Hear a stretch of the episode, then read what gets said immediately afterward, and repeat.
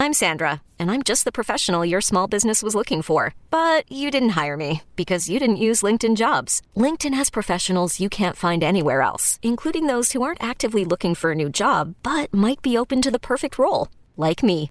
In a given month, over 70% of LinkedIn users don't visit other leading job sites. So if you're not looking on LinkedIn, you'll miss out on great candidates like Sandra. Start hiring professionals like a professional. Post your free job on LinkedIn.com slash recommend today.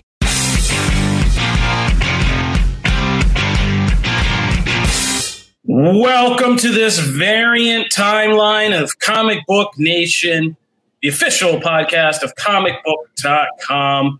I'm your host, Kofi Outlaw, and back on Fridays with me is the Comic Book Nation, really our core team. I mean, at this point, we have Matthew Aguilar. What up? Janelle Wheeler. Hey, everybody. and our longest running guest of all time, Mr. Connor Casey, is back with us again. You could not handle being on Wednesdays. And where did that bring you? Back to me. Yeah, I mean, yeah, no joke. Well, today, Connor, I mean, he's not, the man's not lying because today we have a lot of Connor centric things to talk about. We have to get a preview of NXT TakeOver in your house. And we have an NXT star here to talk with us. Women's champion Raquel Gonzalez is here and sat down with Comic Book Nation to talk about all things NXT. So we'll have that interview for you. Plus, we're breaking down our preview of this year's E3. It's been a weird year for all things entertainment, including gaming. So we're going to tell you what to look forward to at this year's E3 and what you can check out on comicbook.com gaming as we cover the entire event. But first, before we get into all of that, guys, we got to talk Loki. Yes. Yeah. Please. Let's go. I'm dying over here. All right. Man, sorry. Uh, so, Loki theories. That's where we're at. The show's out. It's premiered. We got in reactions on uh, Phase Zero podcast with Brandon Davis, which is now on Wednesdays, so we can follow up Loki. We're here on Friday, so we've had time to kind of absorb the episode. In Janelle's case, watch it like 45 times and kind of put together some theories, some thoughts, and some kind of deeper reactions to what we saw in the first episode. So let's get into all of that. Spoiler warning. Yeah, we're gonna Rich hit us with a spoiler warning because we are gonna be talking about Loki spoilers. Spoilers. Spoilers. So if you haven't seen the episode, I mean, go watch it and come back, I guess, or just you know go away for about You 10 can or mute 15 us minutes. and just look at our Yeah. faces. yeah, it'd be awesome. Um, but uh, yeah, just giving everybody one last warning. We're talking Loki spoilers. Loki spoilers. All right, so episode of one of Loki. Um, I dug it. it. It's kind of a weird mix, really, but I, I dig the mix. Uh, it kind of, again, like WandaVision in a sense, it kind of feels like it abandons the usual Marvel Cinematic Universe kind of formula and is doing something really different with this thing that feels more like like a very cosmic version, almost of like The Office or any workplace comedy, but with this really kind of intense character journey thrown in for Tom Hiddleston's you know variant Loki, and just some great comedy and banter between like actors like Tom Hiddleston and Owen Wilson as Mobius, and Mobius, and all of that.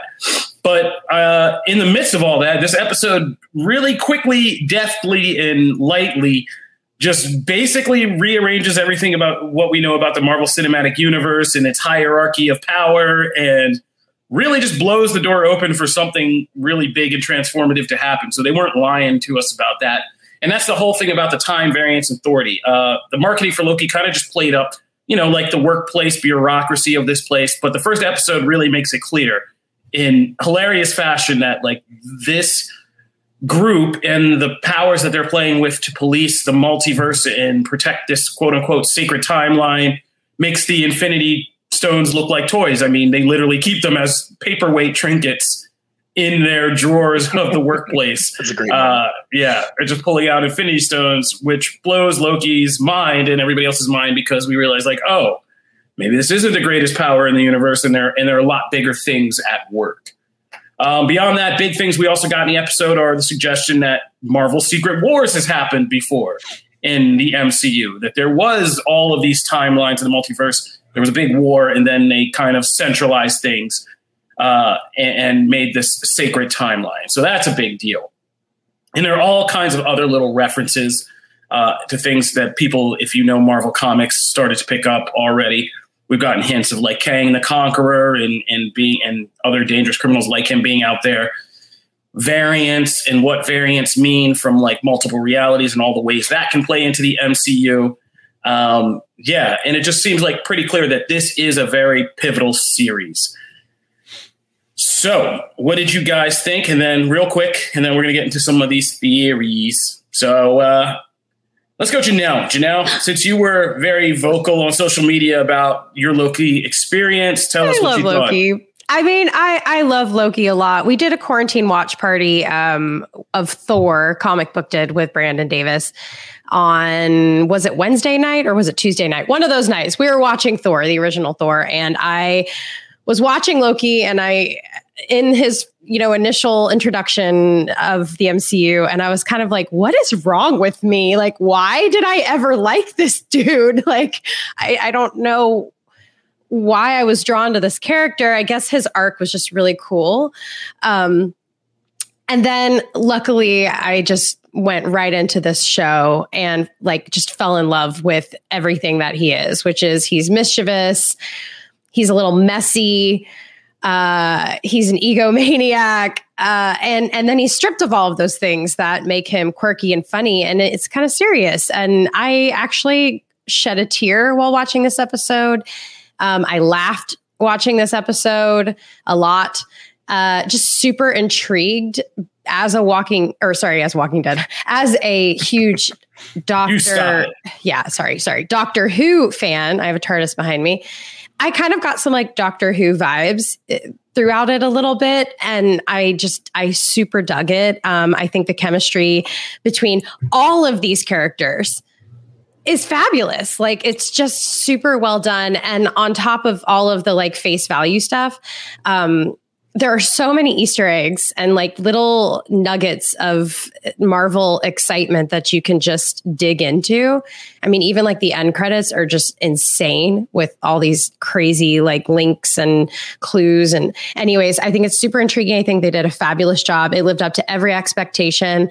And it is my number one, obviously, Disney Plus release so far for sure. Matthew.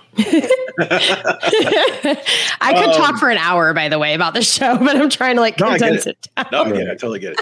Um, so, number one, I would just like to address uh, I dust with a small brush. I saw the comment, How do I dust all the things in the background?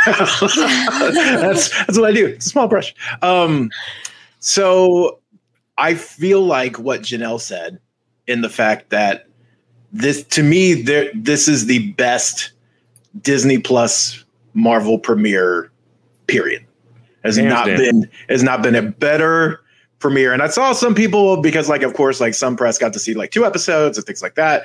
Um, I'm obviously only going off of the one. So, but from what I heard, it's kind of like this one was the one that was getting downplayed. Of like, well, it's kind of slow and this and that, but then like the second episode like really picks up, and like I want to know what like that episode is now so much more because I'm like, how did anyone think this was slowed down? I thought this was so good. This was compelling from like two minutes in to the very end. I was, and you know, I've said it on the show, I did not care about the series whatsoever coming into it. This did not hook me. I am not like were biggest, like- well, no, I'm done. I was kind of done with Loki. I'm like, I'm good. I've, I've got all the Loki I need. I'm fine. I don't need a bunch more. And you know, the timey wimey stuff, cool. But like, it wasn't. It wasn't clicking. And this. That's why I I went in kind of with just like, you know, it was one of those things, right? Like, impress me. and it and it did, man. It it- knocked my socks off. I was I was riveted. I love this. Like, this has become like literally one that I will look forward to every week. And and the the sprinkles of MCU stuff is really cool. I love, like Janelle said, I love how you got to see this, like him just giving a great emotional performance, watching what happened to his mother, learning like how he's tied to that, of course, watching what happens with like his father and like all that stuff, man. That's that's great. I, I they knocked it out of the park with this. Bro, they made you cry about the second Thor movie. I'm mm-hmm. right, and not in like the way that you typically cry. It was like, oh my god, the potential. Oh. Like it is like it's actually it was like legit this time. Stop. He's already dead. Finger guns. All right. Yeah, I mean, yeah, they really, I mean, between Endgame and this, they have really milked. Rene Russo's gotten a really good look out of this whole thing Right? because, Oh, yeah. yeah. they were like, sorry about that whole thing where we killed you off and it sucked. Here, you let's, let's let you flex a little bit. And, like, yeah, I mean, yeah, God bless. That was, that's good. re- uh, yeah, Marvel's really working hard to redeem Thor the Dark World in any way possible. It's gonna do. It's gonna be one of those things where you look back on it like five more years from now and be like, "Oh man, it's like one of the most important movies in the Marvel canon." Because like And they've still done one of the worst. post-work, you know. Oh, oh man, It's bottom five. is it the worst? No, Um, not for me anymore. I think Thor 1's worse after just What? rewatching No. it. What? Yeah. Thor Oh, one Thor 1 is is great. trash. Matt, Matt Oh, the doesn't want to. blonde Matt eyebrows. doesn't want to know I, what I, I kept it positive No. for the quarantine watch No, party. I already Thor know 1 what is trash. and and I know the opinion is also trash. Thor 2 at least has Thor and Loki. Like Thor 2 at least has like sequences of Thor and Loki being funny together. I mean, that formula kind of got pulled from is Thor. my worst? Yeah, man, I don't know. It used to be Age of Ultron. I'll tell you that. Thor Actually, has always been my worst, and Iron Man 2 is a really close second. Those two. Oh, Iron Man 2. Yeah. That's the one. Yeah. Yeah. I, it used to be Age of Ultron used to be in the bottom three. And then Anissa started watching it like over and over and over again. She just went on this binge of like, I love this movie. And like, so I kept having it on in the background. And I was like, man, you know, I don't hate Better this than movie you as think. much as I thought I Love did. that movie. I, I like the movie more. All right, well there you have it. Uh, Connor, you, you always bring some levity and sensibility to all of this nerddom. What do you, what do you think about what do you think about Loki? Levity and sensibility. I want that on a T-shirt. Um, I, uh, I I dug the hell out of this first episode. I think the uh, the title of best premiere episode of any Disney Plus show is well deserved. Um, this this one at the moment they announced it, I was interested about this because in terms of psychological depth, I think Loki is one of the top characters in all of the MCU when it comes to that. I think the other two were Thanos and Killmonger, and they're both dead. So with Loki, the big question coming in was how do you take all of this Doctor Who level time travel stuff and make people care about it? How do you how do you take all these complex ideas that Avengers Endgame toyed with when it came to time travel and have people go, you know what, I'm barely getting this, but I'm still hooked in on this because I care so much about this emotional journey this character is going on. And I thought this epi- this first episode handled that brilliantly with what people are calling, oh, they made Loki watch the MCU by having him watch the This Is Your Life promo flash in front of them. I thought that was brilliant because it, it accomplished a couple things. One, it caught him up to speed with where we saw him at the beginning of Infinity War, with reconciling with his mother's death, acknowledging what his relationship with Thor is really like. But then it dived deeper into how Owen Wilson said it what makes Loki tick. And guys, we cover this for a living. We've we've watched the video essays and read the think pieces about what makes Loki work as a character. And this show sang all of the highest notes when it came to that. He doesn't have conviction as a villain. He feels compelled to play this role because of how he was raised and the relationship he has with his dad and his brother. And those are real emotions that people deal with. So when he goes, I don't like hurting people, you're like, holy crap, this show completely nails who and what Loki is. Right. So we take so in one episode we said, "Hey, okay, we've got these weird concepts that we're going to bring in, but before we dive really deep into time travels and variants and multiverses, we said we got to stop, acknowledge who and what Loki is, and why you should care." Excellent. All right, thanks, Connor. Beautiful. All right, before we get I'll move on, I just want to talk about some theories. First of all, um, one I have is that the point of this series we'll see this right now. It seems like this variant of Loki's going on a heroic bend. He's gonna he's been reformed by his seeing his own death and the death of his mom, and he's gonna be heroic. I don't buy it. I think this is Loki at the end of the day. And I think what he's really after is kind of getting his hands around this new power that he's kind of witnessed, the TVA and kind of manipulating timelines and all that stuff. And I think his end goal will be to create, re, to reinstate a multiverse, right? A place where he doesn't have to go down this path of right. of a horrible life and and dying. And you know the god of mischief just wants more mischief. And so you know you spring open a multiverse and that's certainly what that is. Um, and i think that's going to be the you know like we said these series are really just about creating these little costume changes right for the mcu yeah. in this case instead of a physical loki costume i think you know the, the costume change quote unquote is going to be reinstating a marvel multiverse officially something we thought wandavision was going to do but this show will actually do Somebody's under attack. Get down. um, My phone's blowing up. Well, that was awesome. That couldn't have been like um, better time. Yeah, I know, right? Lady Loki in the house. like Marvin, like Kevin Feige knows I'm on to him. Like, um, yeah, no, but um, I say all that to say, and we and I wrote a piece about this on comicbook.com Marvel. I feel like this has been the linchpin of why certain marketing hasn't kicked off yet. Because Loki is going to establish this Marvel multiverse is now a thing I think we're not going to get Spider-Man No Way Home No, no Way Home's trailer until very late in this series.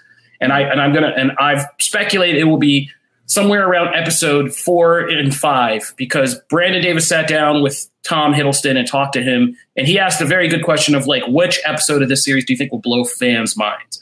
And Tom Hiddleston, in his professional Marvel way, just kind of like, well, I think things are really going to really get to fans around between episodes four and five was all he would say. And I think that's going to be the point where this whole multiverse thing really gets blown wide open. And after that is established in the show, you'll be able to start to get marketing for Spider-Man No Way Home yeah. and being able to see like why are there multiple Spider-Men and all these people doing up so that Marvel can put that out there without spoiling the turns of Loki for the people watching, but also start to market this idea of the multiverse and all this crazy stuff happening while Loki still has like maybe an episode or so left to go, so people can jump into the series and get those final final episode numbers really pumped up and and make him look good. And by so. the way, that's a good tease. See right there where he was like, I think it's gonna like like it, that's a that's a good subtle, of course, like telling you something but not telling you anything. Mm-hmm. Tease. I think that's the perfect style of tease, as opposed to Jedi level. Yeah, character. I'll just straight up your, your mind. face. Yeah. Like stop. No, no, no. Because as we will get in later today, sometimes expectations can play a part in how you take in something. Yeah, ominous. Yeah, so I think that we're going to see, yeah, a lot of this multiverse stuff be able to kick off, and and what we thought would be happening in WandaVision is really going to happen here. That the door will be opened, you know, and it, and it makes a lot of things make sense. It makes Spider Man make sense. It makes what happens in Doctor Strange begin to make sense, and even something like Shuma Gorath appearing in the sequel because you know poor Shumagorath couldn't get to our universe before, but now this change he can. yeah, and America uh, Chavez and what that and and why she be, suddenly becomes on the radar and all that, and even why What If hasn't been marketed right, right because there hasn't been any What Ifs until there are possible What Ifs, and now there's a multiverse and what if you know also it's and giving a shout out to the comments because there's some there's some really good pegs here about like one who the hooded version will be. You know, uh, we're seeing All Butcher in here, Lady Loki. Uh, there's also look of all the characters to kind of do this premise with. Loki actually is a great is a great pick, mostly because there have been there have been so many different versions of every single character. I mean, there's probably been like 90 versions of Hellcat. You know what I mean? Like, it doesn't matter.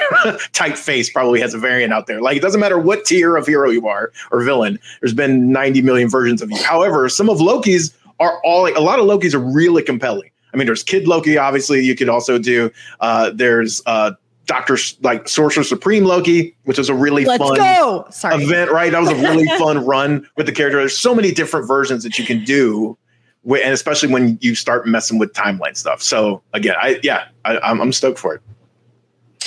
All right, well, that's our Loki talk you know, we'll be doing some more theories and things as the show rolls on. You can also check out Phase Zero um, every Wednesday right after the show premieres, so you can uh, hear immediate reactions and things to what happens in that show. I think we're going to take a break real quick right now because Matt needs some time. We're going to get through this E3 breakdown we're going to talk to uh, Raquel Gonzalez, and then we're also going to talk about NXT Takeover in your house, and we got some interesting comics to talk about this week. So stay tuned for all of that.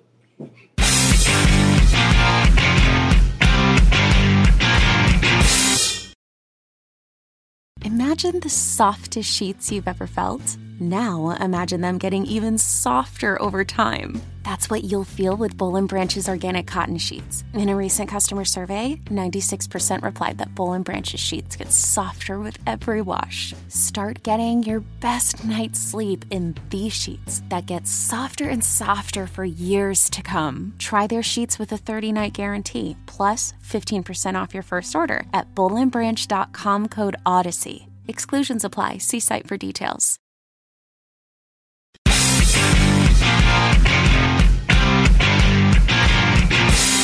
Every time. And I'm never scared. Bum, bum, bum. No, my song for this is I'm always scared. I'm always scared. All right. I was trying to give Bone Crusher some just some coin. That's all I was trying to do. Oh, That's stop all I was trying to do. You got to, you gotta two thousands. all right. Matt, take us through E3. Whew, What man. is there to look forward to? I mean, there's been new systems out. Like, where are we with gaming this year at E3? Nintendo. So it's actually it's oh, right. Okay, so it's actually a perfect. Uh, we're kind of comic book nation is perfectly situated, like right in the middle here. We've already had uh, an event or two and, and some things come out. Obviously, Netflix is adding to the gaming stuff because of Geek Week, and like we've already just now uh, we're waiting on some stuff, uh, but we've also seen like the new our first look at the Splinter Cell animated series. Uh, Far Cry is getting some. Cuphead, the new show, is also being shown. So like gaming fans are like in for a for a treat this week, right? Crazy. Um, so we've already had looks at Battlefield uh, 2042, which is uh, it's, it's an interesting one. People were floored by the trailer. It's kind of trying to go back to that classic Battlefield multiplayer, as many people on the field, tons of vehicles, things like that. Um, it's going to be 128, I believe, on PC, and then 64 players on console. The thing that's most interesting about it is that you would think now we talk about. I mean, geez, we're, we've been talking about Batman Fortnite for how many weeks now? Like battle royale games take. I mean, th- what they've done with Fortnite, and like it seems like every game now, Call of Duty, every game has a version of that, and Battlefield will not, which is really Wow. interesting. There's going to be three modes. They've revealed one of them completely, and then there's a hazard mode, which they have haven't really talked about yet, and then the third mode that they're calling like a classic mode for uh, longtime fans. But they've said clear out. There's no single player, which is also an interesting choice, and there Wow. is no battle royale. Which to like that's it will be interesting, like to see. Wow, they're how just like, people there's no game here. Yeah, that alienates a lot. It is a specific, like all multiplayer, but like very much harkening back to that franchise's roots. And that that franchise is very popular. But I, yeah, I am interested to see how it fares now in this current bubble we're in, with just how people react uh, to games and multiplayer games. So that will be interesting. We also Ah. finally. Oh, go ahead, Janelle. The Sorry. tornado. The half sun. Josh says tactical tornadoes. That was insane. That's Um, awesome. we uh, also got a look at the long-awaited uh, Elden Ring, which is the uh, George R. R. Martin uh, from software combo that had been rumored, and even like uh, Geoff Keighley had like. Oh, we knew it was George R. R. Martin when you said long awaited. It was long awaited. Uh, I think it was first announced in 2017, and it's just slowly been like there's like people reacted so they went so crazy after seven seconds of footage got out.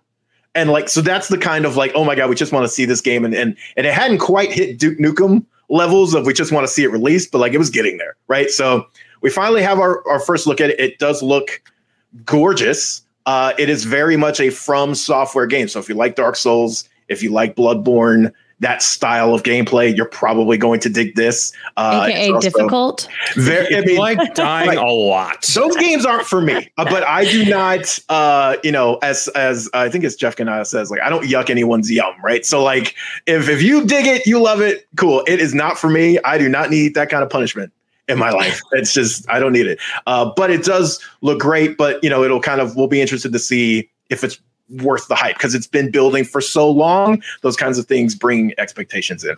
Uh, we also got uh, the Evil Dead, uh, the game, which Before is we move on, I'm with the comments. Half send Josh. George R. R. Martin needs to stop playing with this stuff and get to work on Winds of Winter and get these last Game of Thrones books Oh out here. God. Like, what are we doing? Is okay. Is that that's never coming, right? Like, No. has that hit? No, I It's oh, been- booyah! it's Man, we been, just it's a a new teaser trailer. decade since I've been waiting for that book to hit. Like we've started a new hit, like a whole new decade. Where do we What- find it, Matt? what just dropped? All right, so I've What's got your- it in. I got it in go.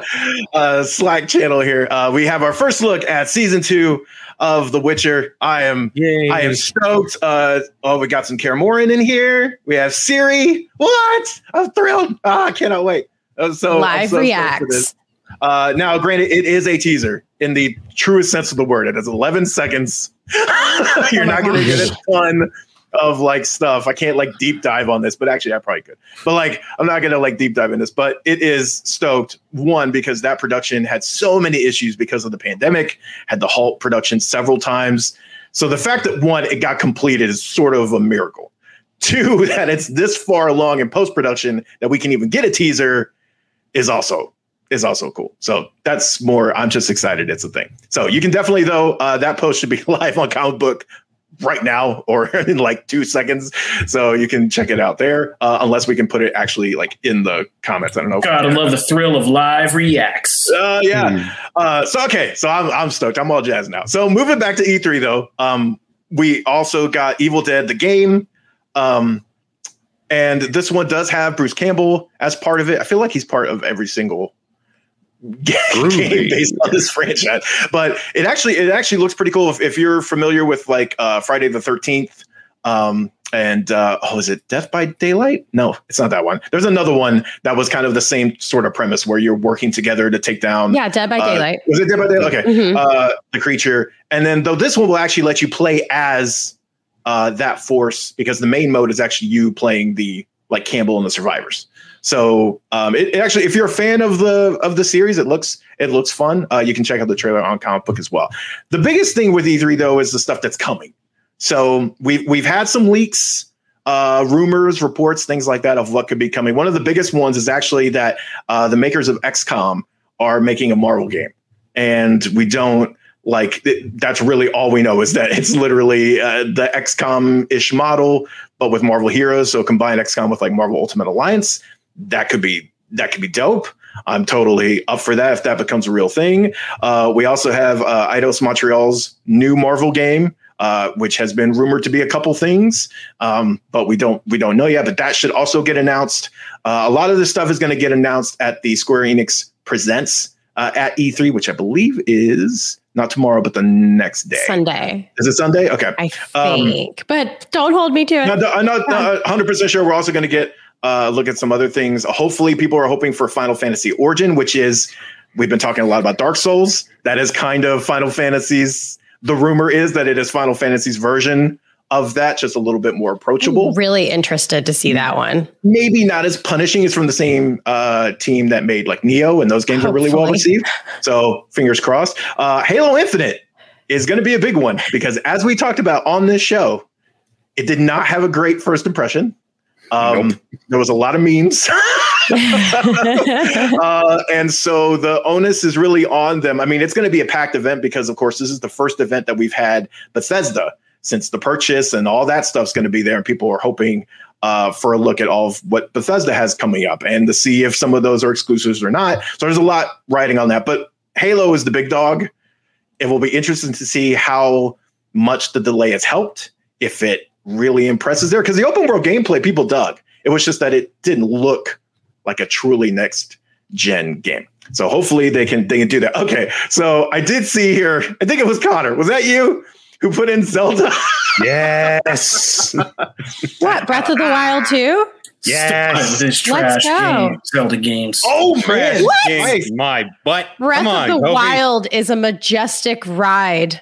It is a amazing game, and we had a teaser. Well, uh, what we're almost at two years since that first teaser dropped. You know this thing is rolling out with the Switch Pro, Matthew. Don't I don't you okay. think don't. they said that was they're the not going to reveal thing. the Switch Pro. Right. That's the other one that has been the worst kept secret in gaming. It feels like for like two months. Uh, we- It feels like we know everything about it. I've been trying to get that stupid old man's glider since Christmas. The game's trash. Oh, oh my god! Oh my God, Plateau? amazing. I don't. Do you really think we'll get like? because Nintendo is notoriously slow when it comes to their tentpoles, and Breath of the Wild. So, it doesn't get more tentpole than Breath of the Wild too. So, so do you really think we'll get new footage? Yes, because here's the thing. When it comes to Zelda, the Zelda franchise, they love to reinvent the wheel. They love to build the system from the ground up the only exceptions are when they use the same system and the same art style and go, okay, we're going to tinker some things around and release a new game. We got it with Majora's Mask back on the 64. We've had it with the handhelds. It's what we're getting here. The what we know about Breath of the Wild 2, first of all, the fact that it is definitively a sequel. If you know anything about Zelda, is that they love to jump around different time periods, give you a different link, a different layout for Hyrule, a different situation. They love to throw in gimmicks this is definitively a sequel. It is definitively going to be on that same massive world map. So takes a lot less time if you're not having to reinvent the wheel. When all they're really doing is moving some things around the map, telling a different story, which I'm good with because that's what the first game lacked was a in-depth narrative. The reason I'm so determined that we're getting more footage about it is because a the timeline matches up. We're four years removed from the initial release. And if they're going to launch the Switch Pro, don't you want to tie it in with a game that looks just perfect on it instead of just re releases of Odyssey and the first Breath of the Wild? Yes. Why not this? I don't think that Donkey Kong game that's getting made by the Odyssey team is going to be done in time. this is the only real tentpole thing that we know. Hey, there's a good chance this gets dropped the same time the Pro Switch drops. I agree. I, I, I think you're right. We will get something. I don't know what we'll get, but I but I do think because they are using some of the same engine and they're you like it's not like a full revamp. So like no. I think you will actually we we might get that Zelda sooner than later. Hashtag, hashtag not my Zelda. I did not I know Kofi was like so salty. Kofi's a hater, but here's the reality. I think that that and the Switch Pro is what's going to win uh, Nintendo E3 this year um, because the titles we've seen elsewhere there's nothing that's got me jumping out and saying, "Boy, I really need to go and wage war on eBay or in the uh, in the online Walmart checkout line uh, for for a new Xbox or a PS5 right now." There's nothing has hit so far that's made me go, "I need to get that console." Get that? If Zelda, Breath of the Wild 2 comes out, I will be first in line for a Switch Pro. I'm not the biggest Zelda person either. I don't hate it but I am not the biggest Zelda person either. So I will I will go there. Uh, real quick in the in the comments, um, I think I spotted. Uh, yeah, casually cosplaying. So um, XCOM essentially is like it's a turn-based strategy game. You have uh, army of or a force of players, and typically you can like give them custom names and whatever. It's kind of to help you bond with them, so to speak. And XCOM, a big thing of that is permadeath. Uh, so like if you lose them, they're gone. Now, I imagine we won't see that with Spider Man. I don't think Spider Man's going to die on the field, but maybe like, you know, there's a prolonged period like where you can't use him in a different mission if, you know, he's down in one. So maybe they'll, they'll play with that. Uh, but, you know, it's typically like a third person sci fi shooter. Uh, so it will be interesting to see how they adapt this style to Marvel, but I think there's plenty of, of room there. Um, and also, I saw a thing about Kingdom Hearts. I, I don't look, Square is you know, we're also probably going to get a look at like for uh, Forspoken, I believe is that new game uh, that they kind of previewed last time around. Uh, maybe Final Fantasy 16. There's a bunch of stuff that they have kind of in the hopper. Maybe new Outrider stuff, uh, but we should get that this weekend. But that is pretty much E3 is huge, but that's pretty much what we've got for E3. All right, thanks, Matt. Now keep talking about comics. I took a sip. I took a sip. Um, so uh, for this week, uh, we went with we got one for DC, one for Marvel. Um, let's start with DC Pride. Uh, uh, like some of they've done with some of the other kind of big one shots. It's just like an oversized issue. Has a bunch of short stories. And of course, it focuses on LGBTQ and a lot of the the characters in the world that don't get as much shine and some of the other series get a lot of love here. In fact, including, by the way, spoilers. This is nice on Friday now. I don't have to be. I feel so bad about spoilers because it's been a couple days now, uh, so mostly everyone's read it. Um, you actually get uh, Supergirl, uh, CW Supergirl story in here, and from what I understand, anyway, it's, it's considered canon.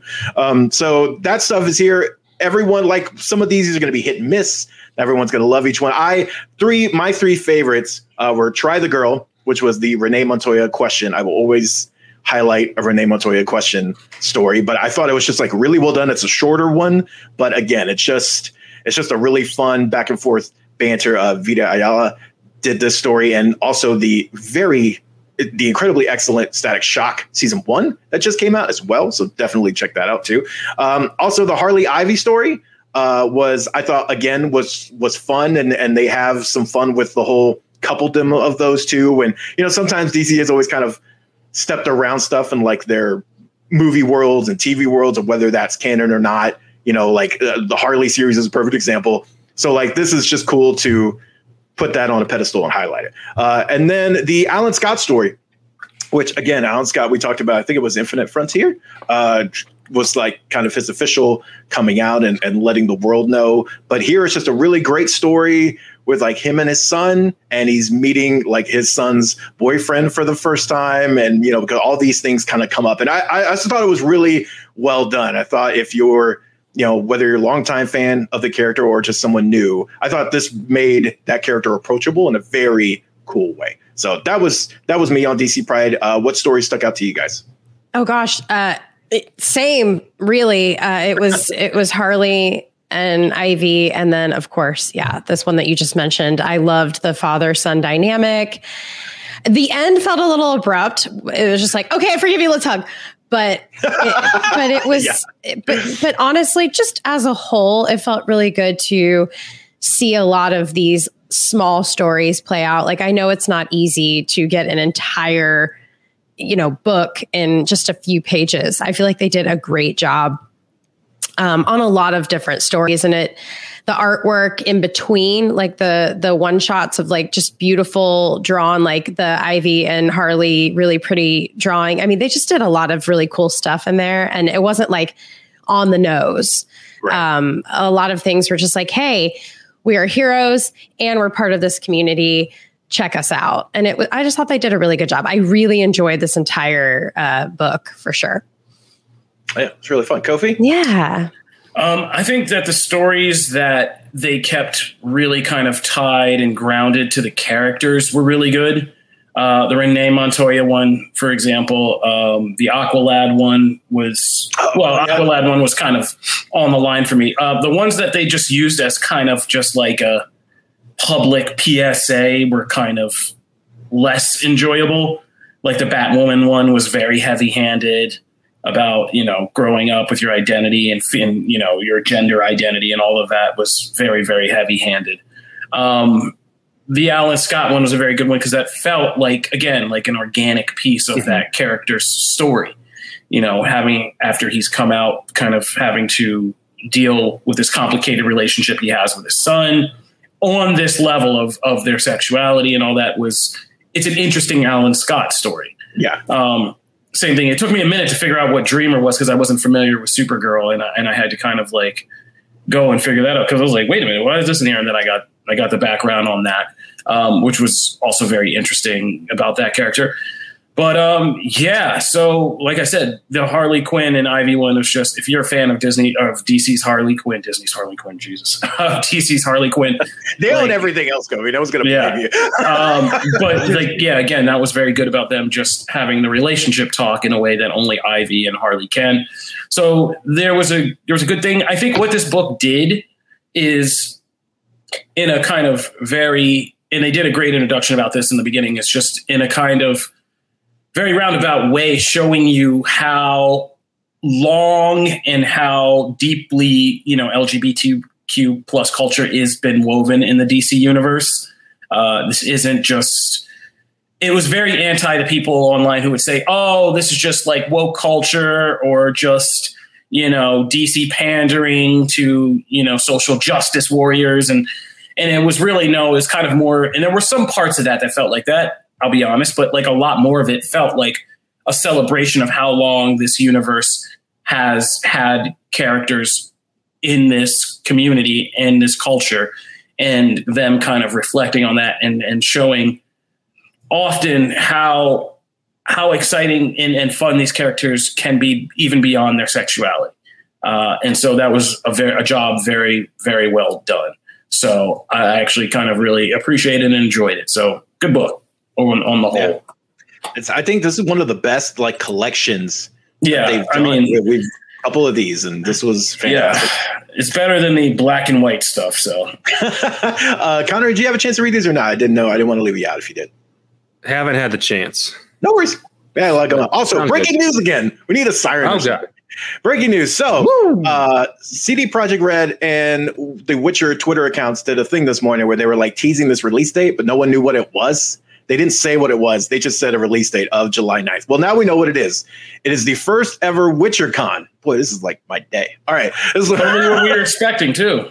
Uh, man, yeah, I mean, it's uh, July 9th, 20. I'm reading, I'm seriously just reading the tweet. Uh, preparing more powerful than Silver and Steel, Netflix and CD Projekt Red are so excited to celebrate our Witcher family and bringing you the very first WitcherCon on July 9th. Here's the thing, and, and it has popped up. Do uh, do they do they tease Witcher 4 or the next spin-off game or whatever in the core series? And if I'll they do, they, does it piss off every cyberpunk? I'll tell you what they do is they they say, okay, now here's the real cyberpunk. That thing we released last year was a prank. oh man, um, yeah, uh, and boy, is Henry Cavill in everything now? Someone did bring that up. Yeah, Easy Out brought up that the Mass Effect thing, and he's tied he to the Highlander be. movie and he's now in Witcher, like Superman. Good lord, man! Yo, gonna be Henry Cavill's out to get that Comic Con money. He's not playing around. If they do a Warhammer movie, how is he not in that too? Like at this at this point, just make him Bond. Like I know we all want Idris Elba, but oh man, at, oh, at this I point, name, so at this point, name a better British actor for the role.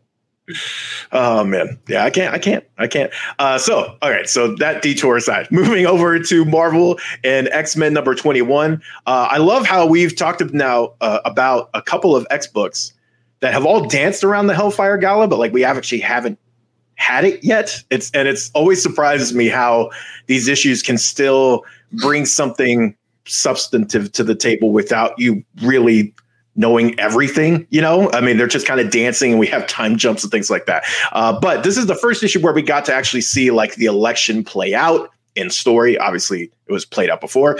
Uh, and we see the new team and, and how they interact with people. And then, of course, there's a tease for the planet size X Men that is coming. And that also kind of ties to what uh, a couple issues ago when we were talking about um, the reveal where it was kind of like everyone left the party like well good luck on that. Like you you've shaken up things. People are kind of wondering if that has to do with the planet size x-men. Like do we see them do we see them starting their own planet or something like that? There's all kinds of theories already out there about what that is.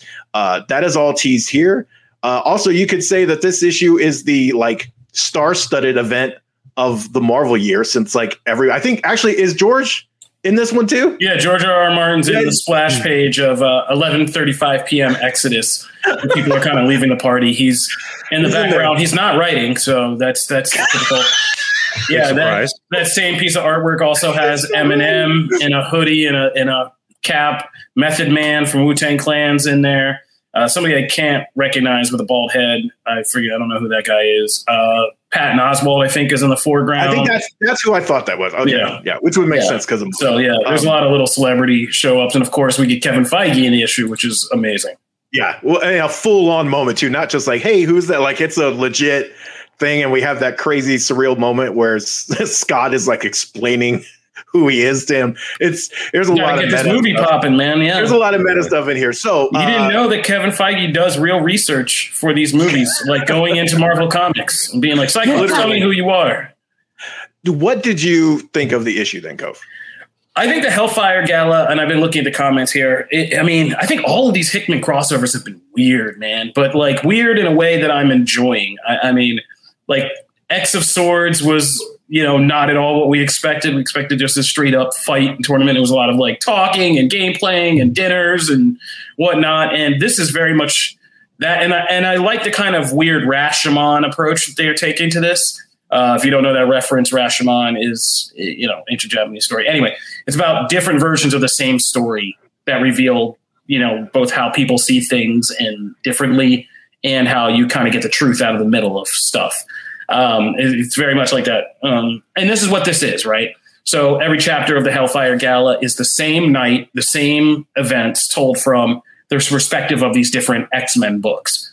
And so I've actually really enjoyed it because I, I feel like there's a lot of comedy at the forefront of this and like, you know, the the outfits and the banter at the party. And if you don't know anything about like writing, one of the most challenging things if you're like a creative writing and write stories is a party scene. They are some of the most difficult things to pull off because people come to parties, there's all these agendas, all these feelings, but they're always kind of buried beneath banter and ceremony and all this other stuff going on and there's a lot of that. Like this party is pretty wild. Like there are people planning really bad things for mutants. Uh, Emma Frost seems aware of all this. She has brought all these people together for an agenda. Everybody in this place is plotting, from like fellow X Men to X Force and Beast and you know the Hellions. Like everybody's doing something different that they're using this party for, and it has been kind of interesting.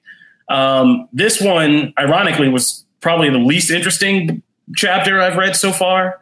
Uh, but it was still good because we still got the introduction. It had the spectacle of the new X Men team and and all of that, and which is a, an exciting combination of people.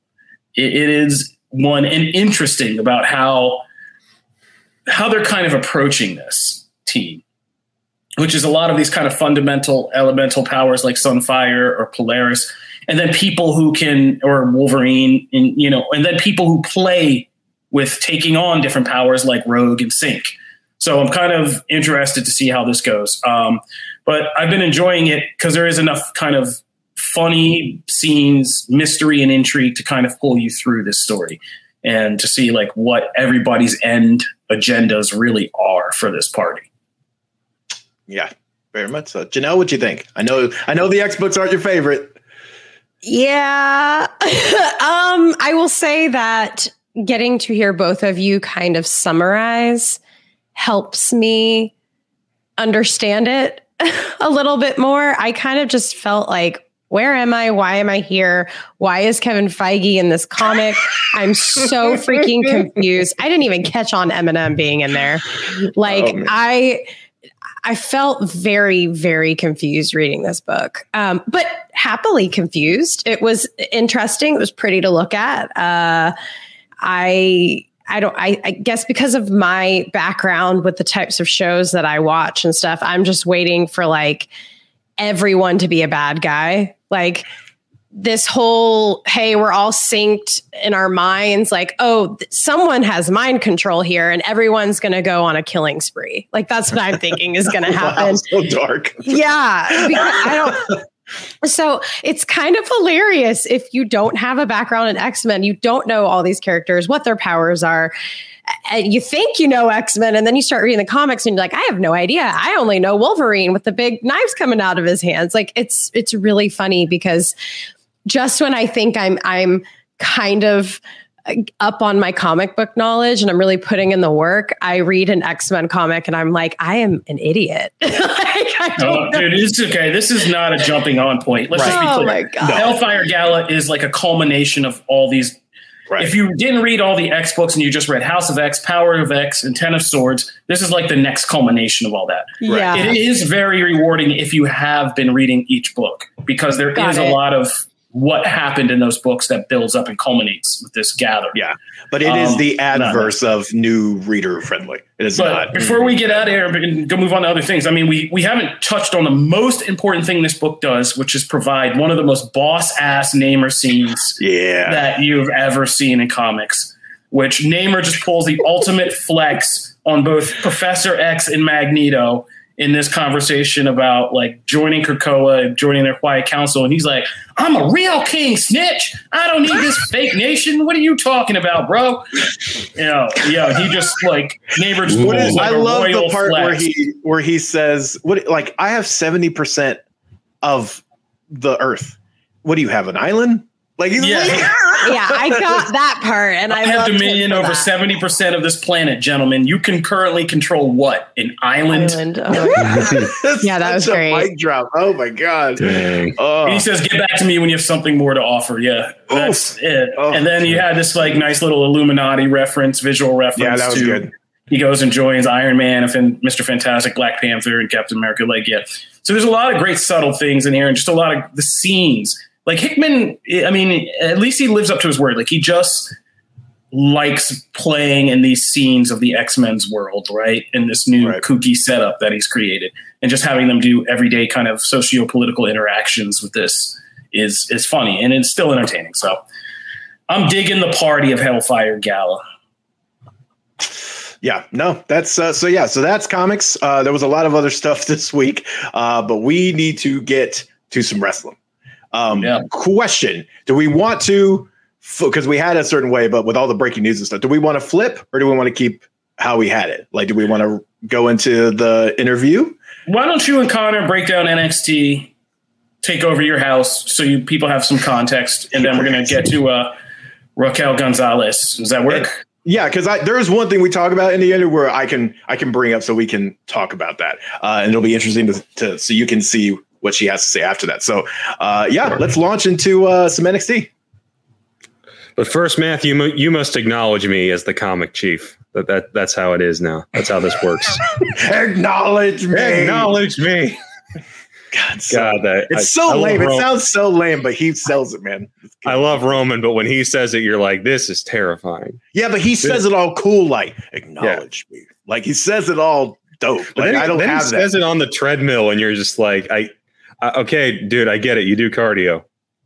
I, I, don't need I don't need you to cut a two minute promo while you're getting your that getting shows your how good he is though dude he never broke pace and he still delivered a convincing promo I'm special. But anyway, enough about Roman Reigns. Let's talk some NXT takeover in your house, not just taking over your house.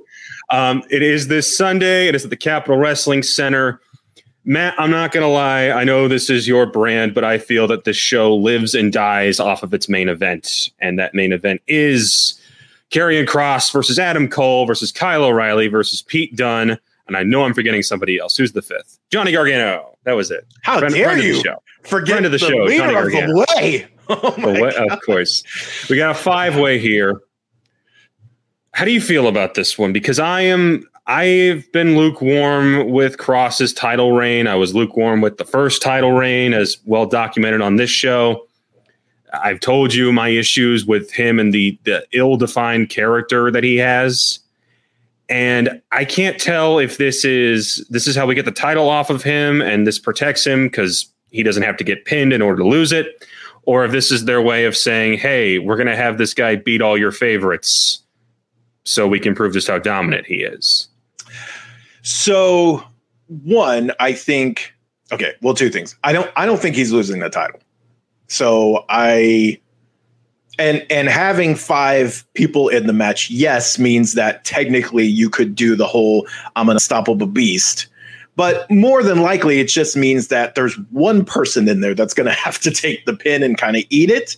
And you sort of protect everybody else because, like, you can always have any of them come back and go, well, that was, I was battling four people now one on one, right? You, there's always that explanation. Yeah. You can get away with that. So only one person really needs to eat that pin. And what we just person, got off, we just got off of a Roman Reigns WrestleMania main event where he stacked him. Right. And I'm terrified that they tried the, to But I, that's true. That is very true. But I don't think one. I think just the sheer numbers. You would be squashing four people as opposed to two. Who one is kind of you know, near retirement deal ending, doesn't know what he really wants to do, and another one just needed time off. So, mm-hmm. like, the scale's a little different, right? So, I, I think it would do more damage here. So, I don't think he's losing the title. I think it just gives them flexibility in the story. Um, I've I dig Kross's like kind of pseudo, you know, supernatural anti. Like, you don't you don't know really where he falls, but I kind of dig that uh ambiguity, so to speak. Mm-hmm. Um, so I, I'm cool with this. I don't think it's just going to be them, though. I think there is going to be some sort of interference from either either Balor or you, something else, somebody else that comes into the picture. That because like none of these people, aside from Cole, they've done a really good. They did a really good job in just one episode sticking Cole in and actually making it feel like it a jerk thing he would do. Like it, it actually yeah. felt pretty close to his character. Uh, Cole also addressed Kross's biggest kind of weaknesses right. in that one promo, which I feel like that almost gives me the thought that hey, maybe they are pulling back on Kross as this dominant champion because you've got Cole basically vo- and you know we'll bring it up. Uh, what Triple H said on the conference call yesterday, someone asked him, "Hey, you've got Cole voicing the opinions of what Kross's biggest critics are saying on social media, which is on a show that values the in ring product so much, your champion is a guy that is mostly spectacle and Saito suplexes. His his gimmick is his manager and his entrance and a running back fist and a few suplexes. That's, that's underselling not, him. That is underselling him so but much. Am but am I wrong? Like yes, that is so much of what he is. I think those Balor matches showed that that's not. It's not the certain moves. I mean, yes, there are plenty of people just in WWE who you wouldn't say have versatile or, or a ton of moves in their really their go-to repertoire, and yet they are they are more than that. I, I think that's underselling what what he can do in the ring. I think he's a good in ring performer. That said, I also go like, okay, well, but they do that all the time. Like this is the reality era for a reason. Like they mm-hmm. they address people's. I mean, we've seen it with Reigns. How many times we've seen it with Cena? Like they do that a lot, and that's smart because honestly, I thought that was a killer promo from Cole. And I thought it landed because of that. And it resonated because he was calling real criticisms from people into this, which then makes Kross look even better if he goes outside of some of those things you might expect. It just kind of depends on where you go with it. Um, I don't have any problem with that, though. I don't think that hurts him. Uh, no, it doesn't hurt him, but it, it is bringing reality of for sure because this is this is the first time that anybody has said hey Kross you're not actually as great as you keep saying you are and the fact that that is being voiced on the show right it, I, I found to be interesting and maybe it's a hey this is their their backdoor way out of this so that we can get Kross up to the main roster which is, is the biggest no-brainer you know in the company. It right is, now. but I don't think that's. I don't know. I could be very. I mean, he hey, will move there at some point. Remember the treatment they gave Keith Lee around this time and, last year. We had him winning both of their top titles. And do you and remember the backlash? was gone. And do you yeah. remember the backlash they got from it? And look what that produced. But I don't WWE think that's going results. to stop them from doing it again. I I think that I think that does. I think that stops them from doing that that exact way. I do not think having this brief of a title run for someone you've built up this long in a, in a short amount of time, relatively compared to Lee. But like, that's why it made Lee even worse. They built him up even longer.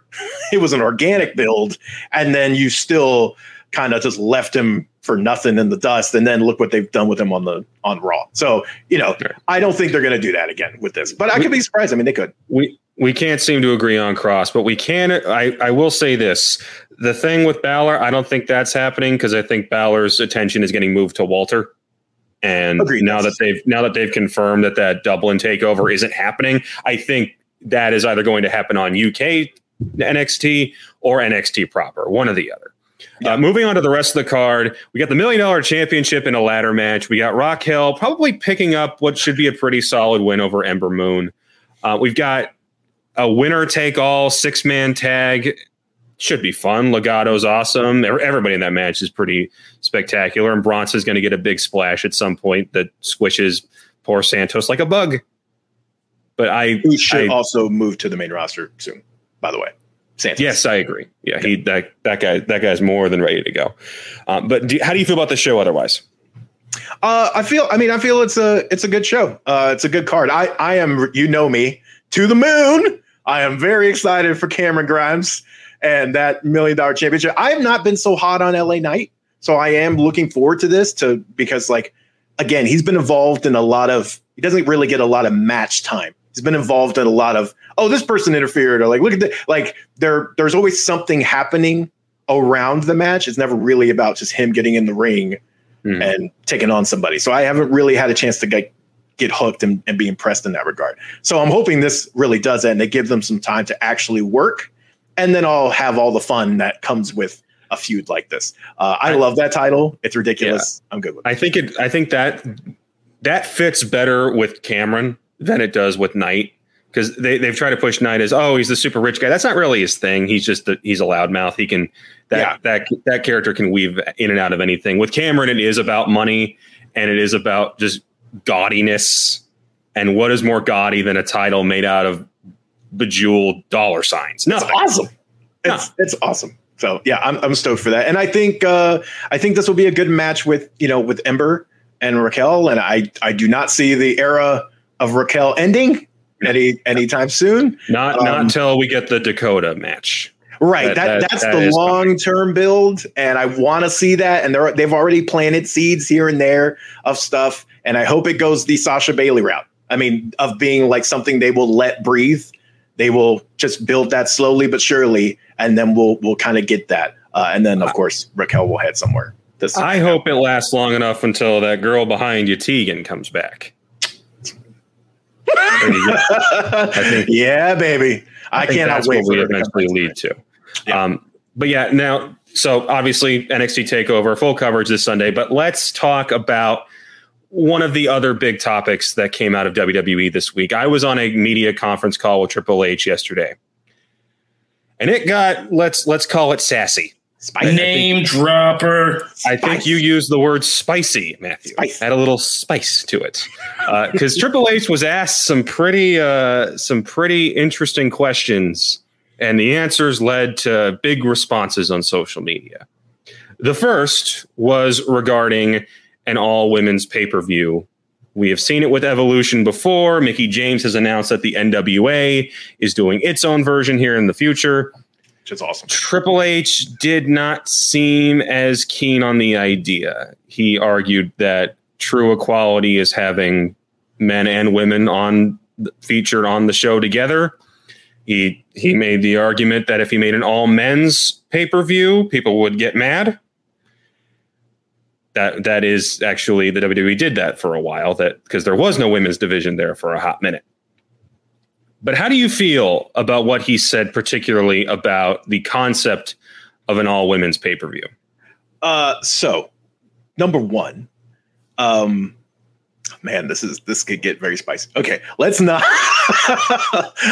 try to walk that line. All right, sound old, Grandpa. All right, so um, I let's address the all men's pay per view. Um, this argument comes up a lot and I'm not one of those people that like brings like race and everything, okay? But this argument comes up a lot when you're dealing with like characters like whitewashing characters or whatever, right? Mm. It's like why change what's not already there? Why not create something new? And then it, and then it inevitably becomes, well, like, would you care if you did that to one of our characters? Like if you take a black character or a brown character and you make them a white character, and it's like no. And do you know why? Because the ratio's so damn skewed the other way. I do not care that I get one extra. You have 60. Mm-hmm. I have four. So I, it's the same thing of like, it's not the same as making an all men's thing.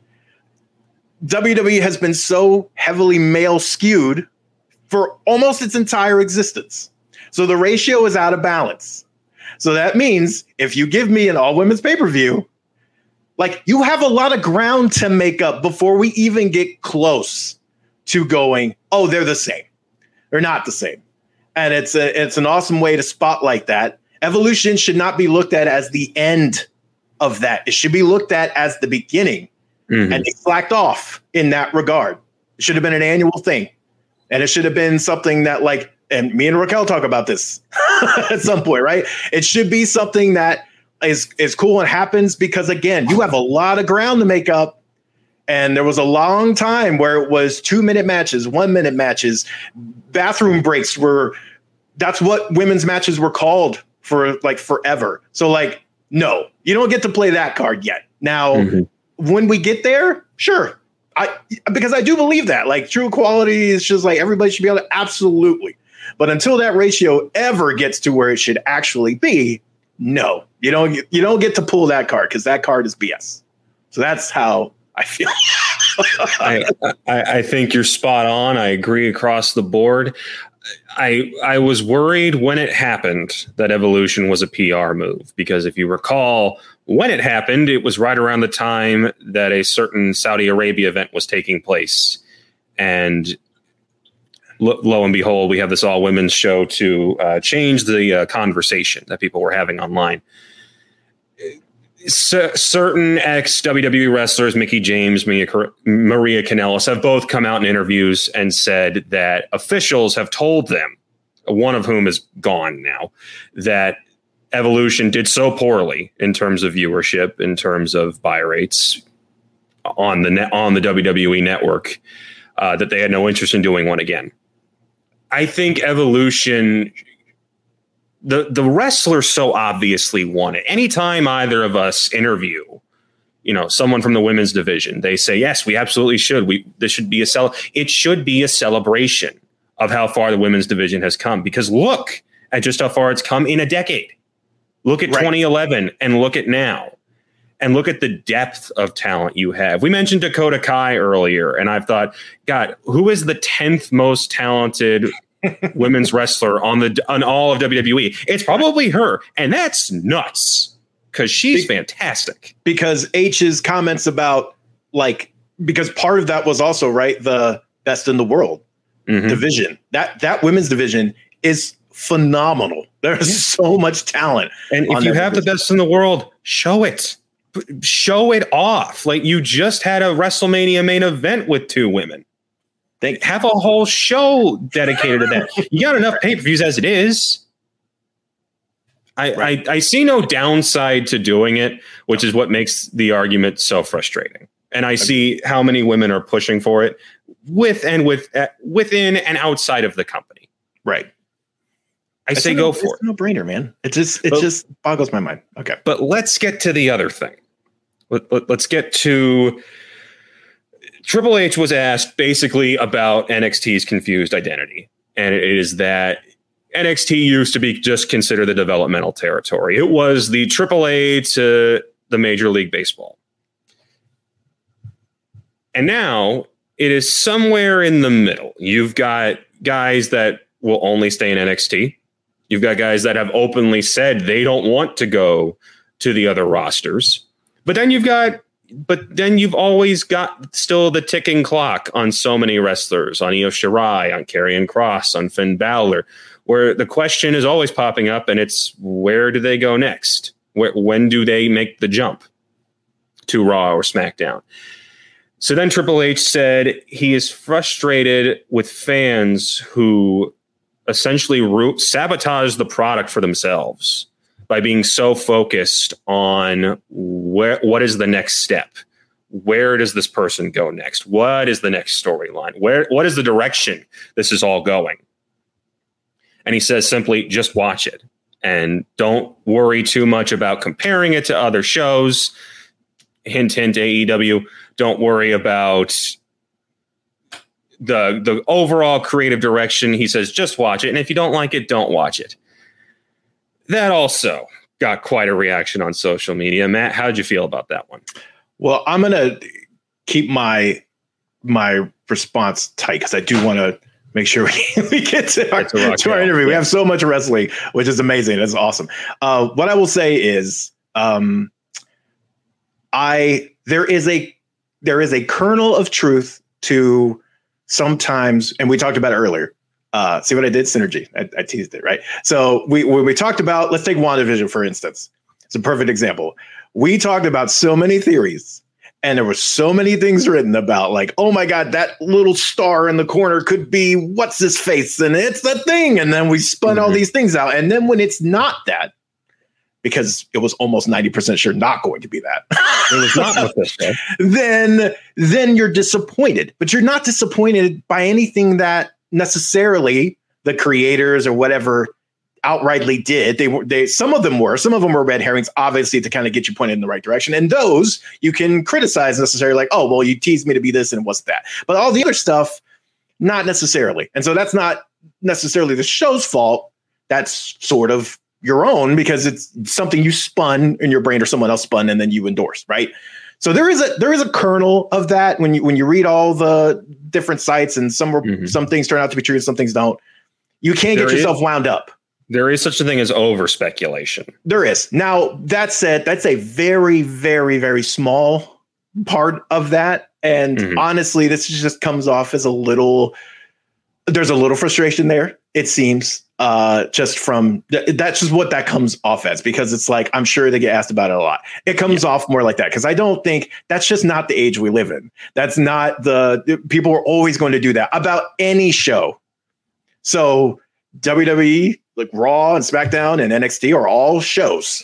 You know, mm-hmm. they're telling storylines and spending. So it's you know, and it's tied to real life in a way none of those other shows are, right? So it's just it's going to happen. You got to embrace yeah. that part. You can't get so angry about that. But that's my take. so wrestling, whenever I explain it to somebody, and then I say, "Oh, it's it's a soap opera for men," it's the easiest way to explain it. People instantly get what I'm talking about. It's, it's a violent soap opera, and what do soap operas have? They have storylines, they have characters, they have narratives, drama. If you're, ju- if you're just watching for in ring action, you can get it in so many different companies all the time, every day. I can send you to websites where they just have an, an everlasting feed of shows from the past and the present. They're all over. There's so much wrestling to consume. So why do you get invested? The same reason you get invested in any story. You want to see where it goes. You you you want to invest in a sh- in a story, in a show, in a book, in a movie that has a narrative that you care about, characters that you care about, and the assumption that the ending will be satisfying in some way. That, that's simple understanding of the concept of what a story is. So to get to to get frustrated with people that go, well, where does this character go next? That's what anybody who was watching Breaking Bad was asking. There's nothing wrong with that. That's that's you absorbing a narrative. Is the question of what happens next, or how does this end? So I, I, I get the frustration of over, you know, over analyzing right. and getting way too hyped up on something that might not happen. But you also can't get mad at people for being excited about wanting to invest in characters and wanting to see where those characters go and what they do, who they interact with, and what happens. Exactly. That's, that's simple. Agreed. Completely agree. I think uh think look at us lacking minds right there. Um, all right. So of course you can check out all of our coverage on in your house right here on comicbook.com. But we have a treat. Uh, so to close out the show, uh, I got to talk a little bit to NXT Women's Champion Raquel Gonzalez, and uh, let's roll it. Are at comicbook.com here with you. And today, you don't care about me. Today, you are here for NXT Women's Champion Raquel Gonzalez. How are you? I'm doing fabulous. Thank you, Matt, for having me today. Oh, of course, of course. And uh, does that that has that gotten old? That still doesn't get old, right? you know, it's funny because even still thinking about it, I it's been like 60 something days and I I still can't wrap my head around it sometimes. you know, it's it's crazy. Do you because I'm curious um, you know, we've seen like how uh, WWE has like all the different championship reigns and things like that kind of laid out uh, so you can see do, do you pay attention to that? Do you not? Do you kind of push it out and like no i'm just going to keep doing my thing and i'm not going to worry about that? Like what is kind of the approach there? Yeah i i love to see it and acknowledge it and be like yes but i also know that like i i have a target on my back. So i i constantly am trying to keep doing what i do best and that is dominate and work on focus on dominating. And so if i can just keep my head in, at that level and not let it go you know any higher or any bigger then then we're going to be good. for sure, for sure. Um, you know, of course, uh, NXT Takeover in Your House is this weekend, uh, which is one of my favorite shows that NXT does. I'm a sucker for retro stuff. I love the nostalgia, and, it's great, right? Um, you'll be yeah. taking on Ember Moon uh, in the title match, and you know, there's been some bad blood, uh, kind of, especially over the last few weeks. You know, do you feel that if you you know defeat her, does that kind of close you know the the chapter on her are you kind of like kind of ready to move on to you know new opponents or maybe even other returning opponents so to speak? How do you look at that um, this matchup for you guys? 100% i see this matchup as me shutting ember moon up because enough is enough. You know she's like this constant bug that just doesn't know when to quit.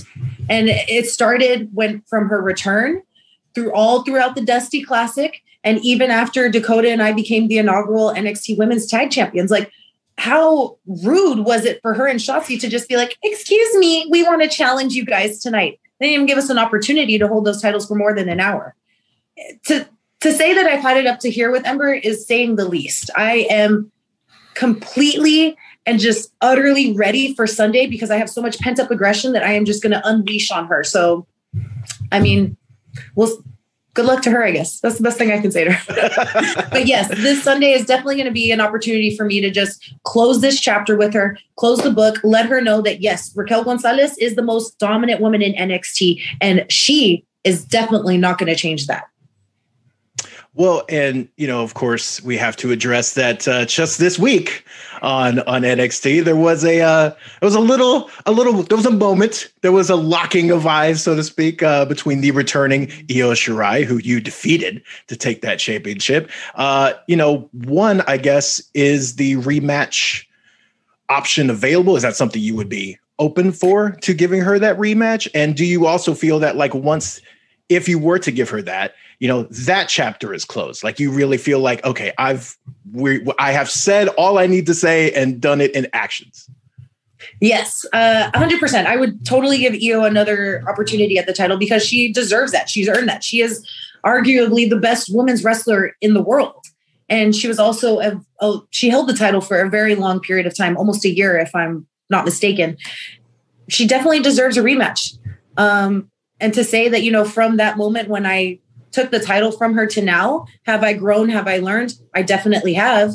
I've already defended it once against Mercedes Martinez, who as well comes with a lot of experience. And now I'm going to defend it against Ember Moon, who is a veteran in this business for most of us. And I, I understand that I've only been on the scene for over a year, and these women have been doing this for triple the amount of time that I have. But it doesn't say anything less about my my title defense and my reign because I'm an opponent that none of them were ready for and none of them could probably ever get ready for. There's something different about me, and that is that I dominate and I do whatever it takes. And if Io wants another opportunity, yes, I will give that to her. Will it close the chapter after I beat her again? Possibly, but I always look forward to more opportunities in the future of working with these women because they are great. They are amazing, talented women that that keep me on my toes. And i like that. I like the competition. I like you know the different styles that they bring to the ring and it it makes me a better better champion. Oh for sure for sure. Um you know and you mentioned in that uh in talking about that like you know maybe the experience is different. You know they they've been doing it longer but you know you've showed out and like you've showed like what you are capable of and you know you've done it, right? You've you've delivered uh, in this time. So, do you feel like you're still underestimated a little bit when it comes to that? Like, do people still kind of compare those resumes, or have you seen kind of a movement to be like, okay, you know, like we got to give it to her? yeah, I definitely see people. Uh, look at me and think, you know, okay, maybe she just got lucky, or maybe it's just because she's just strong. Um, and I, I, can see them trying to make that assumption about me before they even step into the ring with me and not realizing that, you know, I have a few tricks up my sleeve as well. Yeah, strength plays a big key component into my style, but there's other stuff that I can do and other other things that I haven't shown the wrestling world yet and shown my opponents yet. And that's something that I like to keep in my back pocket and only use if and when necessary. And so until these women are willing to bring that out of me, they'll never know. Break open in case of emergency. Exactly. Everyone exactly. needs that. Yeah, everyone needs that. Um, you know, it was it's funny because uh, WWE recently, I believe it was WWE, posted a kind of side by side of you know an early photo of you uh, kind of in an earlier, uh, you know, gear and things like that, and kind of that older look, and then you now right? And it's like holding the title and everything. So it's such a, you know, a contrast. But you know, I remember when people kind of brought up Becky to Becky Lynch, kind of the the green look, right, that she had when she first debuted in in NXT, and they're like, you know, do you look like badly upon that? Like, do you kind of get a kick out of it? And she was like, no, I mean, I I kind of look fondly of it. I still appreciate it, even though I can also appreciate kind of where I am now. Do you, you know, how do you look at that that older when you see those those photos and things like that of you do you can you still appreciate some of it or do you kind of like i'm so glad that chapter is done no 100% i appreciate it because uh you know when i won the title at nxt takeover stand and deliver uh, Triple H actually reminded me of a story of when I was actually supposed to have my debut, which was a year before my actual debut. Was um, when NXT went live on USA Network for the first time. I was going to have my debut, And that day, I showed up ready to go, and they told me, you know what, you're not ready. This is not your time. This is not your moment. It will come. And I think it's it's looking at those side by side images and and remembering that story and remembering all of that that kind of keeps that fire burning within me and and lighting that fire under me because I have gone through a transformation, not just physically and not just what you see, but mentally. I have gone through so much to get to where I am right now. And it it makes me just want more. And it makes me just want to fight more to keep proving that to people like Ember Moon, who wants to assume that I'm just got lucky or I'm just strong. I didn't just get lucky.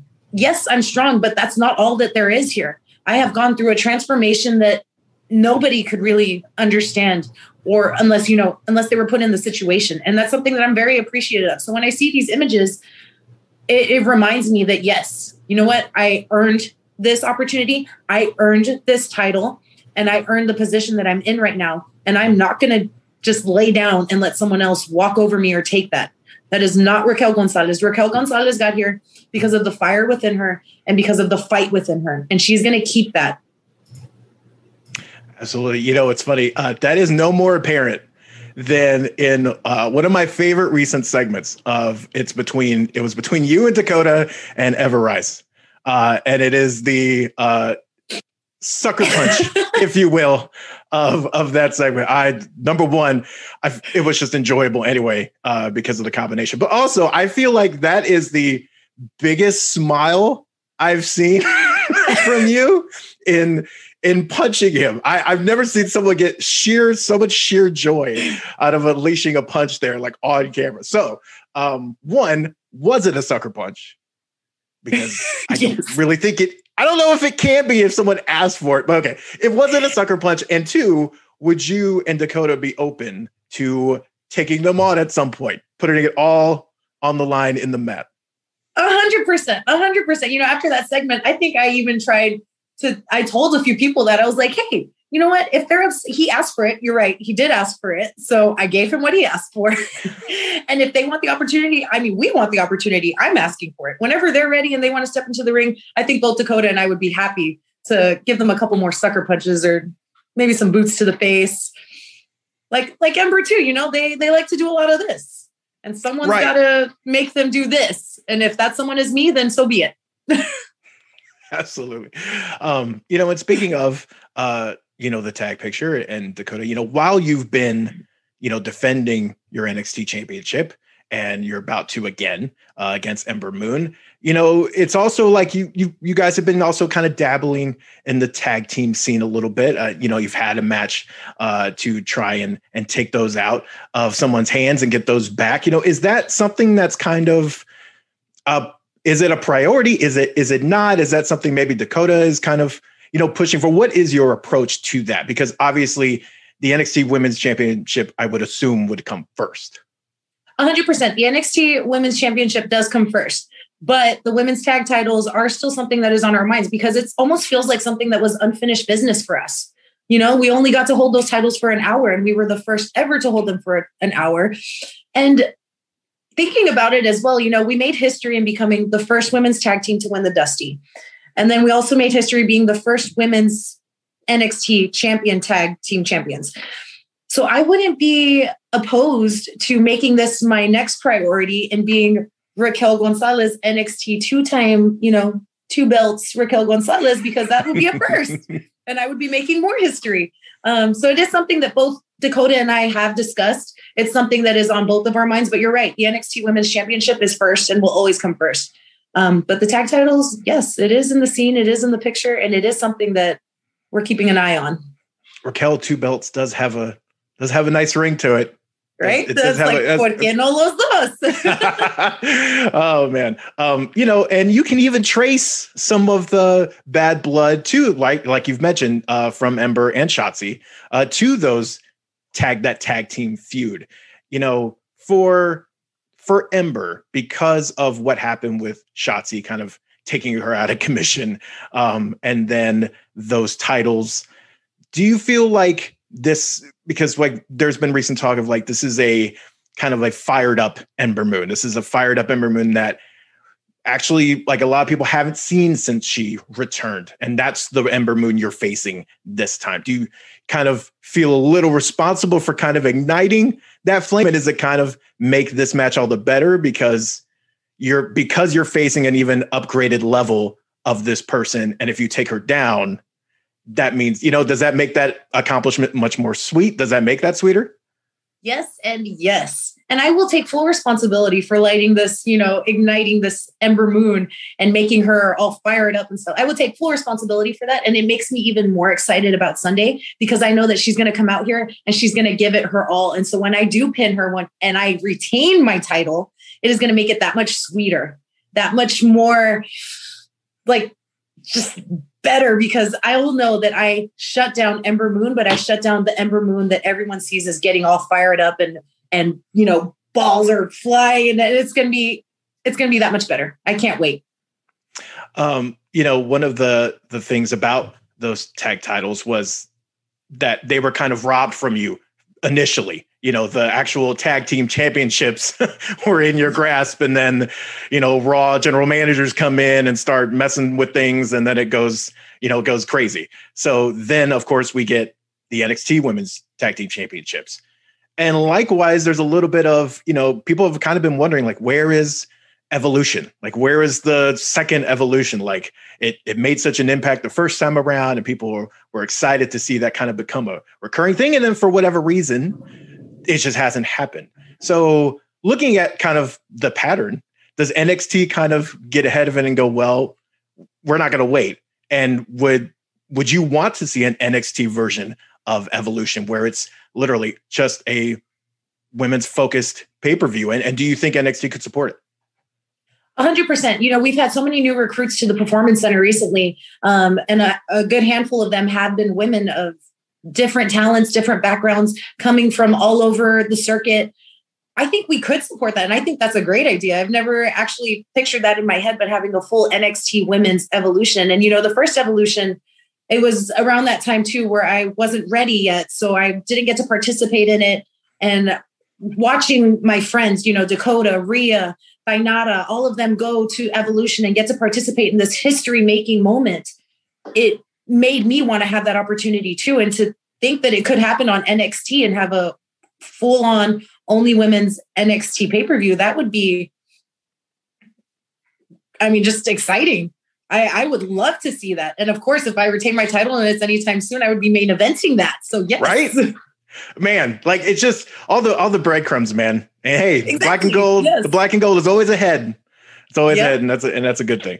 Um, well, uh, th- you know, I thank you so much. I know you were crazy busy, so thank you so much for setting uh, some time aside to talk to us. And of course, uh, you can catch all of our coverage on Takeover in your house right here on comicbook.com, which hits this weekend. So uh, get pumped, follow us, and of course, check out the match and all the best success on what's to come, Raquel. Thank you so much, Matt. Thank you for having me. No problem.